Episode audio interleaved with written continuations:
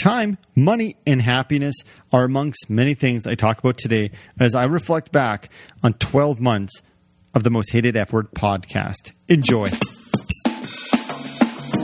Like it or not, you, me, and everyone else, we all have a relationship with money. And for the most part, it's a complicated one.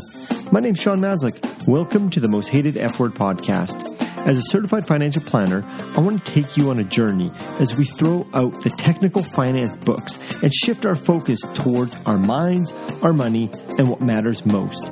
If you're looking to improve your relationship with money and build true wealth, you're in the right spot. Finances does not need to be the most hated F word. Welcome back to the Most Hated F Word podcast. Today, I'm doing something a little different. Today's going to be a solo session. Why a solo session, you might ask? Well, for me, it's a believe it or not, I'm coming up on a year of having the most hated F word podcast. I released the first episode April 8th of 2020, and already a year has passed. And today, I want to talk about two common themes that I have seen throughout the year as I've interviewed 33 guests. Well, 33 people have been published, and I have quite a few more ready to go. But I thought I'd take some time on this one year anniversary that I'm quite, quite frankly, honored to have to talk about a couple common themes that I've learned from my guest. And one of the themes that I've learned throughout the year was this idea of time versus money. This has always been something that I've thought about, that I've pondered about, and it really reinforced to me over the last 12 months that a lot of the guests that I've interviewed in some way or another talked about time versus money. And a lot of them suggest the value that comes with focusing on time. I'm going to get into this idea of focusing on time versus money later, as there's some great research that I'm going to talk about. But when I say focusing on time, I'm not ignoring the fact that we can't, or I'm not not focusing on, that was double negative, but I'm not suggesting we don't focus on money because we need money. Uh, the way our society, the way our world works is we rely on money. We need money for shelter. We need money for food. We need money to do the aspirational things that we have in our life. But are we not focusing enough on time? Time is one of our greatest assets. Because if you think about it, we all have the same amount of time. That's one consistent thing. Yet, we consistently feel that we have a limited amount of time, while it seems to our eyes that other people might have more time.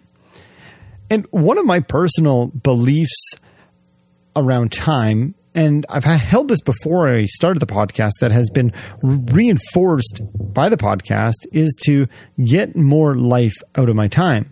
That's been kind of a guiding motto for myself, our family, as we uh, navigate this wild, fun, exciting journey of life. But it's again, it's to get more life out of my time because I've realized I can't get more time, can't buy that on Amazon, but maybe I can get more life out of my time. So I came to this idea because I felt like I wasn't really in control of my time. I was so busy and I was intentionally well, sorry, I was unintentionally keeping myself busy.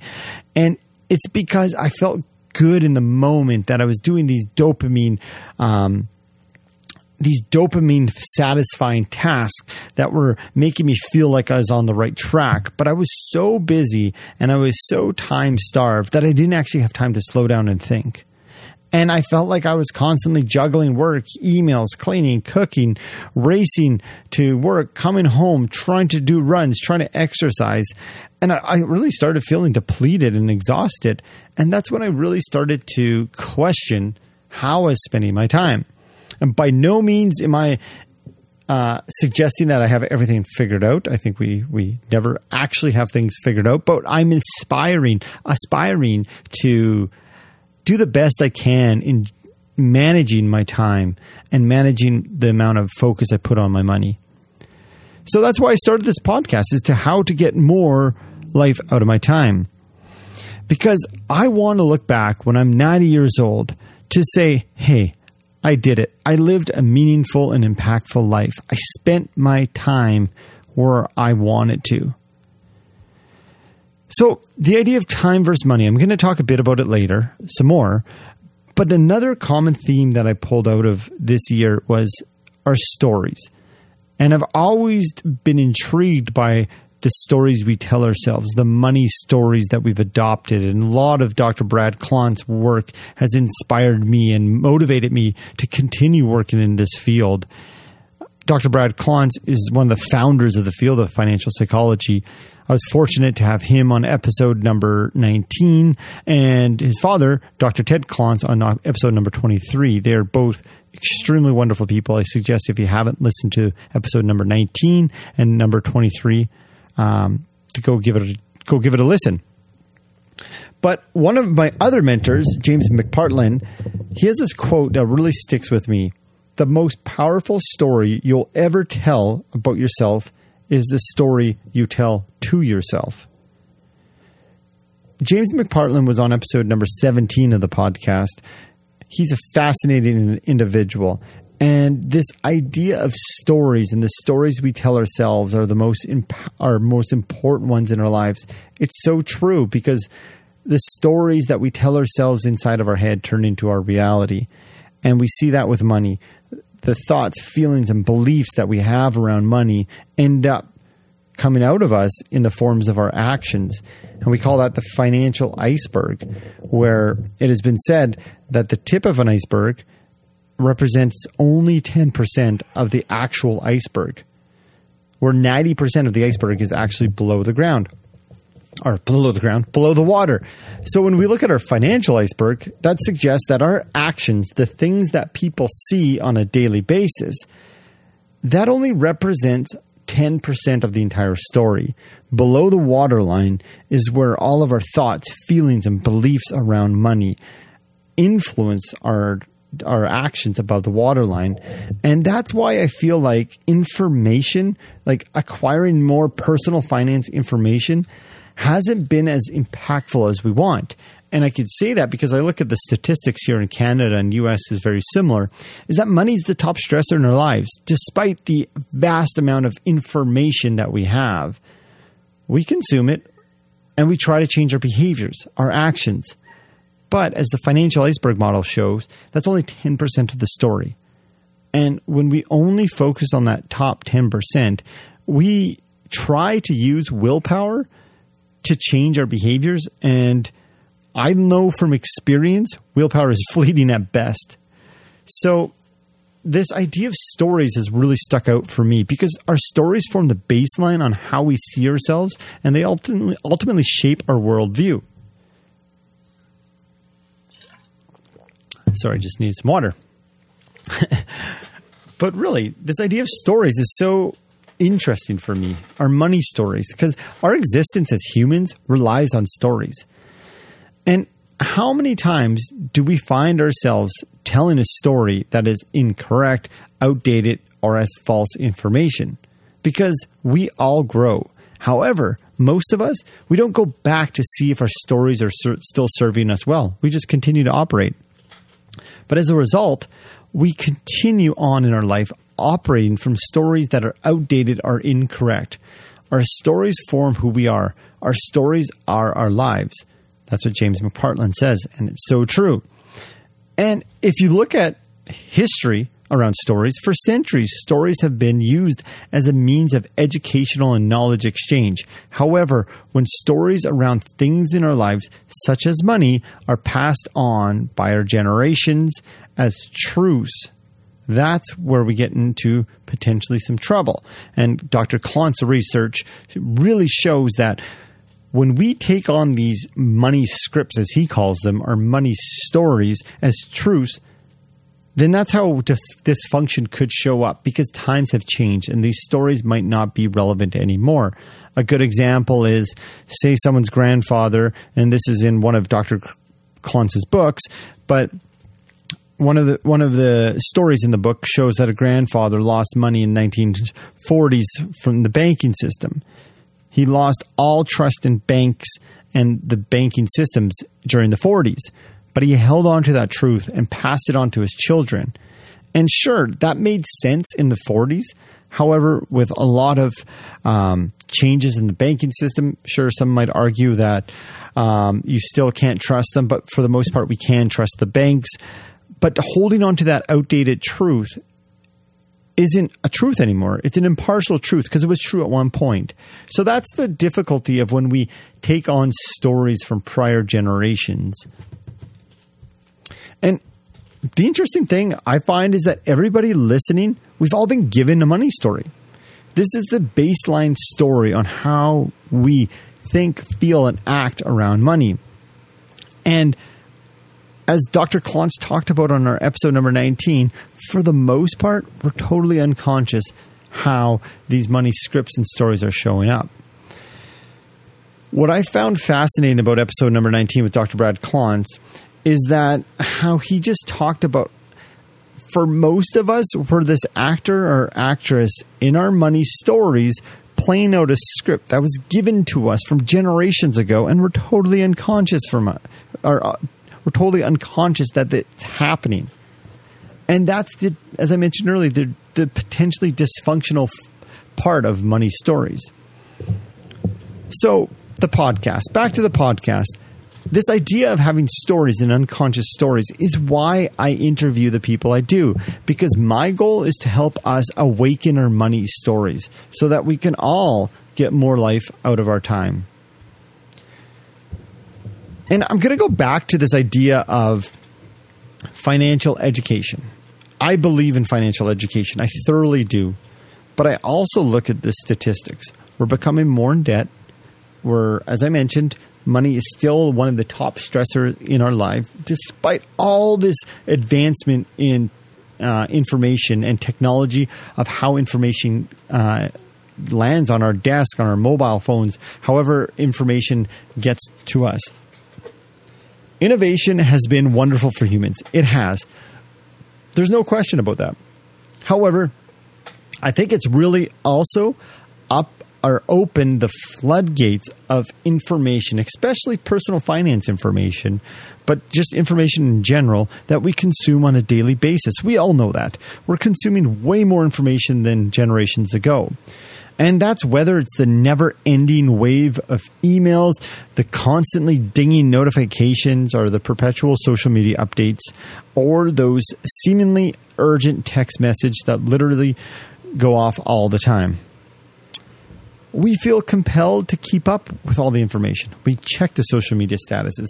We check the uh, news apps. We have this feeling inside of us that we're missing out if we don't check it. We get a sense of dopamine when uh, we get a new ding or notification on social media.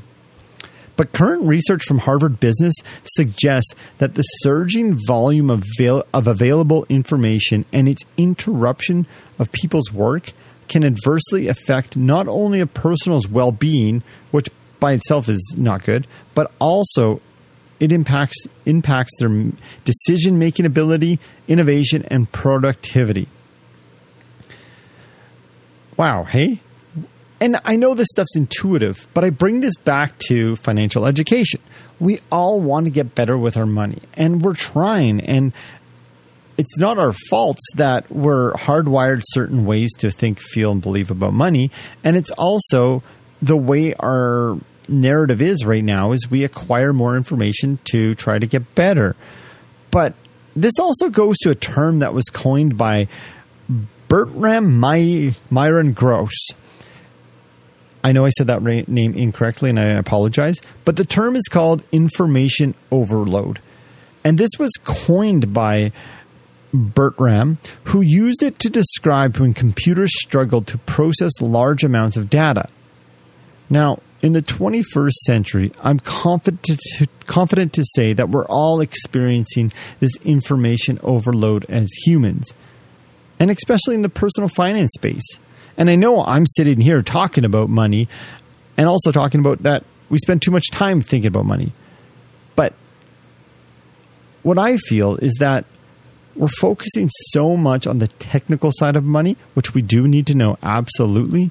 But I feel like we need to spend more time in the dark, deep waters of the our financial iceberg. we need to start focusing on awakening our money stories to peek out without doubt to see what's on the other side when we really hone in how money makes us feel, how our money beliefs are shaping us. And that's a big part of the our point of the podcast, and that's why I bring on the guests that I do. The last part of this information overload is research has actually shown that this level of information, this massive increased amounts of information, actually distracts us from our task and reduces our productivity. We kind of talked about that earlier. But it interferes with our natural thought processes and our abilities to apply that logic, creativity, and innovation. So, potentially, is acquiring new inv- in- information actually making us I hate to say it, but dumber? Okay, so why am I talking about this? Because, as I mentioned earlier, the aim of the podcast is not to just give you a whole bunch more of information. There's nothing against that. There's a place for acquiring information, and I respect everybody doing that. But my thought is is that our brains can't handle too much information and real life doesn't really operate in a way that allows us to take on so much information and something that I do want to talk about is that we've all heard of these success stories like Bill Gates, Steve Jobs, or other startup companies that went from operating their companies in their basement or other individuals who went from zero to millions or billions of dollars. Despite those stories are possible, the chances for this type of change, like hitting this massive home run, are less than 1%. So I'm not saying that we shouldn't aspire to do that. But what I'm saying is these stories are cool, sexy, interesting, and they sell a lot of clicks and um, magazines. But the thing is, is lots of people sign up for that race, and there's only one winner. My goal in this podcast is to look for people who are doing things that we can implement as average people immediately. And when I say average, I'm not saying that we can't be um, we can't aspire for more. We absolutely can. But what I really feel is that we can all start to feel and live an enriched life without having the millions and millions of dollars in the bank account. I'm not saying that it's not good to have uh, money in the bank account and savings. I'm not saying that at all, at all. What I'm saying is that this podcast is for the people who want to start living an incredibly enjoyable and enriched life as soon as possible, all while still striving for their financial goals. And this comes to the point I talked about time versus money. Research has actually coined a name for this, and it's called time affluence. And as the podcast continued on throughout the last year, I realized how many of our guests focus on this idea of time affluence, which means having control over your time. And it's been shown to have one of the greatest indicators of increasing our levels of happiness or experiencing more moments of happiness in our lives. Seneca, the great Stoic, once said, Many times an old man has no other evidence besides beside his age to prove he has lived a long time. And back to my slogan to get more life out of my time, it's all about acquiring moments that make me feel excited to be alive.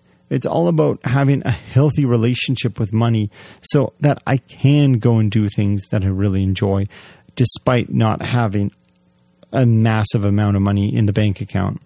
And I really feel like that's where true change lives. Famed author Seth Godin suggests I think most people who are stuck are so because they're attached to the outcome and they've reverse engineered from the outcome. And I find it so true when we look at uh, when we look at or if we're focused on replicating what other people have done because we look at their desired outcome and then we try to, as Seth Godin said, reverse engineer it into our own lives. But often we're left feeling dissatisfied and dis- disappointed because we're not that person. So we probably won't be able to do exactly what that person did. However, when we flip that around and don't look at the outcome, so to speak, more so what did that person do and how can we apply that to our lives, I feel like lots of change can happen. And that's something that kind of naturally emerged through the podcast is listening to people's journeys to see what they've done to increase their overall well-being as they navigate their own money stories. And I think that's the power of interviewing people and hearing their stories. And that's why I have interviews and not solo sessions like this. Again, solo sessions are great, but the way that I envision this podcast is hearing other people's stories because all of us are embarking on our own unique journey. And when we hear about other people's journey, it often allows us the time and space to reflect on our own journeys, our own life stories, our own life money stories. In Seth Godin's book, The Practice, he suggests that the magic relies in embracing the practice, as he calls it, the journeys that create our stories. The practice is the steps that take you to unleash the unique magic being held inside of you and not what others think of you. And when we apply that to our money stories, that's where I really think a lot of power comes is that when we embrace our own practice, our own journey, our own stories, then we can really go inwards and go below that waterline to really examine our thoughts, feelings, and beliefs we have around money that ultimately will allow us the time and space to unleash what we want and not what other people want from us or what we think other people want from us because I strongly believe this idea of money scripts, and I've talked about it before, but these money scripts are so influential, and we only can change, modify, or enhance them when we go below that waterline. And to me, the fact that you're listening to this podcast shows that you're curious about money stories and a relationship with money. You're open to the fact and you're ready to explore your past, present, and future money stories. And I'm super excited for that. So I want to go back to this idea of time versus money and time affluence. Again, I quickly talked about time affluence earlier, but I want to touch on it again. So, time affluence is the feeling that one has sufficient time to pursue activities that are personally meaningful, to reflect, to engage in leisure. Time poverty, on the other hand, is the feeling that one is constantly stressed, rushed, overworked, and behind. So you can see just between those two definitions of time affluence and time poverty how important time is in our lives. And for many of us, it seems that we've been prescribed this notion or idea that the pursuit of happiness comes explicitly in the form of money once I obtain X amount of raise, once I obtain that bonus, once I obtain an investment portfolio of X amount, or once I have this amount, this much savings in my bank account, I will be happy or I will do whatever. I found myself saying that many times, and I know a lot of people I talk to also have the same uh, experiences. And we see this everywhere. In fact, we've even coined a name for some of this. We call it delayed gratification. And yes, I know delayed gratification can and really does play an important role in our lives and has helped many people. I'm not disputing that at all. In fact, a research paper showed that people's self reported financial well being increases with the more savings we have which is a form of delayed gratification. So I'm not arguing delayed gratification at all. I'm making an observation that I feel like sometimes we take delayed gratification too far. And just like anything, the more extreme we get, the potential that it might not have the same benefits. So that's my question is have we taken this relentless pursuit of money too far? Are we ignoring the seemingly important things in life? Like our time, because our time is all we really have right now. Are we attaching too much of our happiness on how much money we have or we don't have? An interesting research uh, showed that it was an American research paper, but it showed that Americans' happiness levels. Sorry, I'm going to pause there. I'm making a statement or I'm making an assumption that if there was a Canadian paper, maybe there is, that it would have the same results. Nonetheless, this paper showed American happiness levels have in fact remained constant over the last 50 years. That's right. Americans' happiness levels have in fact remained constant over the last 50 years, despite large increases in the country's financial wealth over the same period of time. Our cars have become bigger, faster. I mean, they're even driving themselves right now. Our houses are fancier, they're bigger, they have more garages, they have larger bathtubs. Our wardrobes in our houses have expanded tenfold, yet our happiness levels remain the same. What's going on here? And sure, we, we've certainly moved the needle forward with some positive changes. People are challenging this narrative. But for the most part, I feel like this prescription to happiness still remains same the same. Money is the source, central source to our happiness. The pursuit of money is what's driving us to desire to be happier. And uh, we see it all the time. We go to school, we graduate, we work hard, we try to get promoted, and we spend the best hours of our days getting ready for work, going to work, and coming home from work.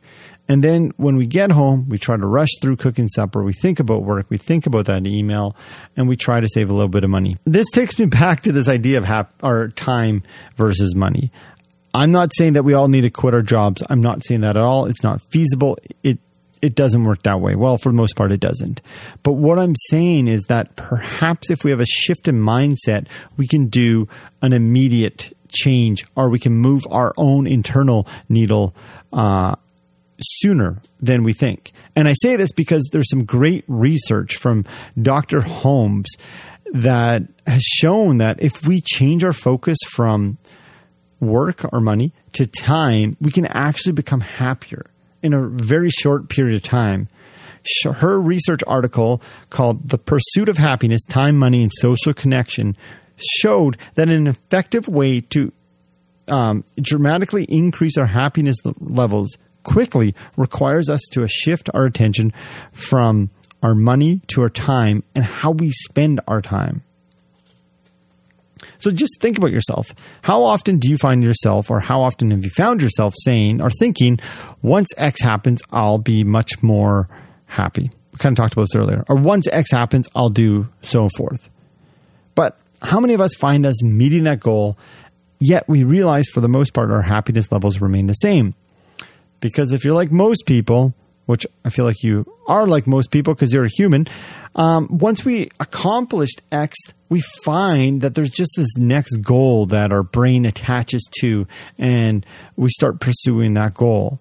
The other thing happening here is there's a term called hedonic adaptation that really applies to our financial lives. Hedonic adaptation is the tendency of us humans to quickly return to a relatively stable level of happiness despite recent positive or negative events in our life. And this applies to money too. As we increase our money incrementally, we adapt to it and we become relatively same levels of happiness. Dr. Brad Klontz and his father, Dr. Ted Klontz, wrote a book with uh, Rick uh, Rick Kahler, who also was on the podcast. Very fascinating guy, Rick. But they wrote a book called The Financial Wisdom of Ebenezer Scrooge. And I have read this book so many times, both books, but I've read the Christmas Carol so many times, and I never thought about it from a money scripts perspective until I read Dr. Klontz and um, Rick Kahler's or yeah, Rick Kahler's book. But essentially, it's a great example. Charles Dickens' Christmas Carol shows a man, Scrooge, who solely focused on money and ignored the importance of time. Scrooge spent much of his life focusing on money, making it, counting it, everything to do with money. And despite all of Scrooge's wealth, his Scrooge like behaviors existed because his unhealthy relationship and unhealthy beliefs about money. Scrooge had more money than he ever needed. But due to these unhealthy beliefs about money, he trapped himself. He, he created a financial prison in his negative thoughts around money, ultimately keeping him poor in his mind. However, towards the end of the book, he becomes a happier man. Once he stopped counting his coins, following those visit, visits from the ghost of Christmas past, present, and future, he realized the importance of spending his time on things and people that actually matter to him is what was important. this leaves me to the final part of the podcast today. A theme that I really want to focus on in 2021 is are we spending our time in areas that are congruent with our core values? Because something that we're really going to focus on this next year is how can we flourish beyond our finances? And the research has shown, and it's clear, that when we spend our time and money on our core values, our reported levels of uh, life satisfaction increase dramatically. But the hard part here is what are our core values?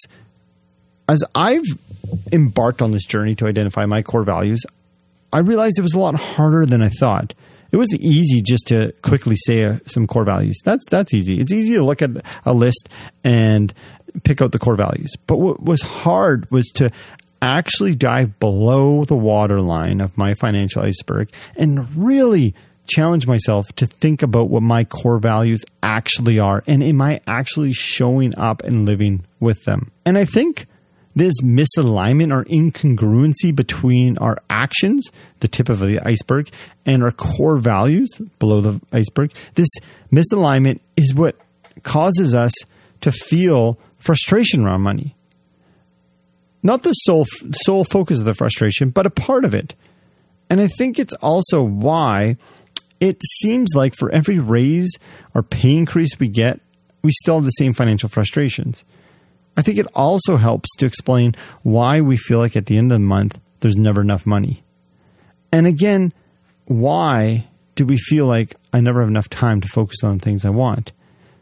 And I'm not saying this misalignment or incongruency between our time and money and our core values is the sole answer, but I think it has a large uh, impact on those questions that we're feeling.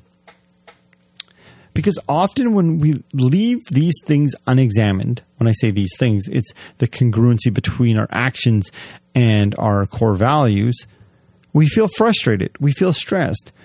As I mentioned before, we're living an incongruent life when we do this, which means our actions, that tip of the iceberg, isn't line with the core values.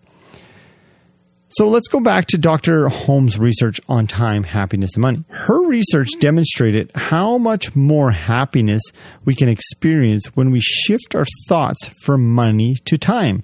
Her laboratory and field experiments revealed that just implicitly activating the thought of time motivates individuals to spend more time with friends and family and less time working. And those are all behaviors that are associated with greater reported levels of happiness.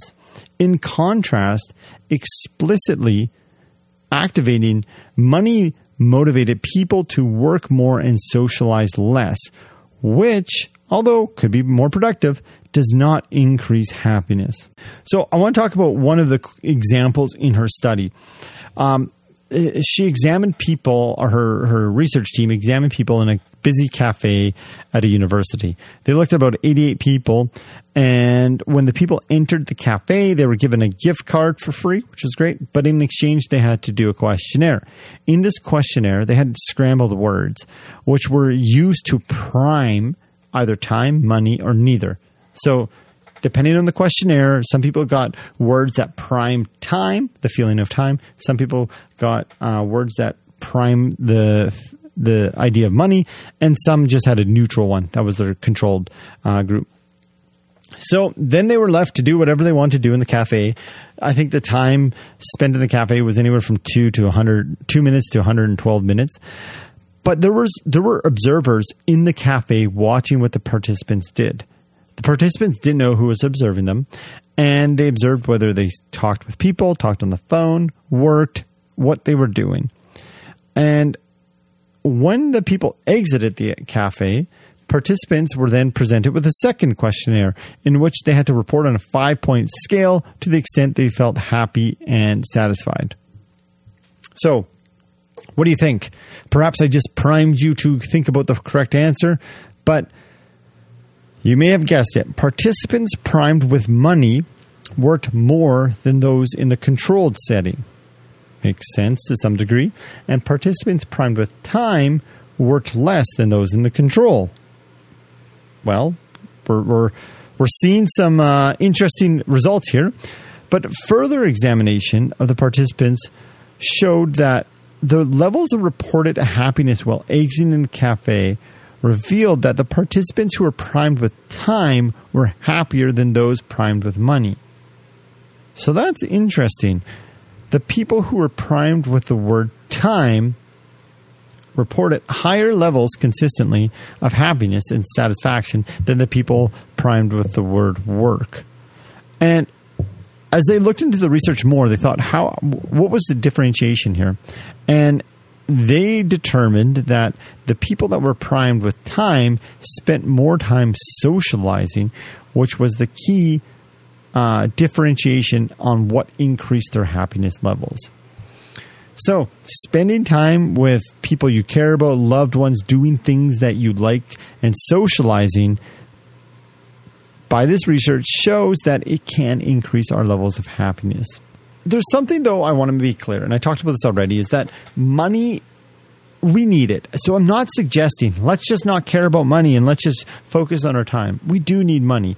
I want to start looking at a better balance between how much time we're spending on our money versus how much time are we spending on doing the things that align with our values money is important. It allows individuals to acquire the necessities for survival and it helps us minimize our dependence on others, which is important for us. However, it just seems as a society we've gone to an extreme end and we've focused too much on money. We've forgotten how important our time is. Time is tied to emotional fulfillment. That's why it makes us feel good when we spend time on things that matter, whereas money is simply tied to utility. When we truly understand and embrace our core values and start aligning our actions to spend our finite time on our core values, I feel like our life becomes more enriched and we get that feeling of more life out of our time. We experience more satisfaction and great, greater happiness, which is awesome. So, our core values, why I bring them up, is they're an important indicator on where we should spend our time. Because if we don't know intrinsically where we should spend our time. We might spend our time on what we think other people want, what we think social media want. But when we're true and we understand our core values, then we can really spend our time and money on things that increase our own well being and life satisfaction. So, as I come to end here, the focus for 2020 is going to be on this, this idea on time and how can we allocate our time in the present that's going to increase our levels of happiness and flourishing. And I like this idea of how we can flourish beyond our finances. And what that means is how can we flourish beyond our finances in a way that we don't need to have oodles of money in the bank account to be happy or to be able to flourish? We're also going to continue to awaken our money stories on, continue to talk about our money stories. We've been hardwired a certain way. I'm 35 years old. I've been hardwired a certain way for 35 years. So it takes time to rewire those old, outdated stories. And the third theme that we're going to focus on is creating that thriving relationship with our money. A relationship that we coexist with money. We don't depend on money to be happy. So I want to thank each and every one of you who have listened over the past years year. It has been truly an honor, and I want to thank you for all the times you decided to listen to my podcast amongst all the million other ones. And I want to thank you for all the times you shared my podcast with other people. Our financial lives are a journey. It's a mountain without top. We're always striving and never arriving, and that's the beauty of it all. In summary, I feel like it's so important to identify our money stories and our money scripts so that we can start to gain the power over our relationship with money. Because when we understand our money relationships and what's important, our entire money framework changes in a healthy manner. Thank you, and I look forward to the rest of 2021 and the next 12 months. Before I head out today, if you've been enjoying this podcast, please, it'd mean a lot if you could head over to Apple Podcast and leave a review. Thank you so much, and we'll chat with you soon.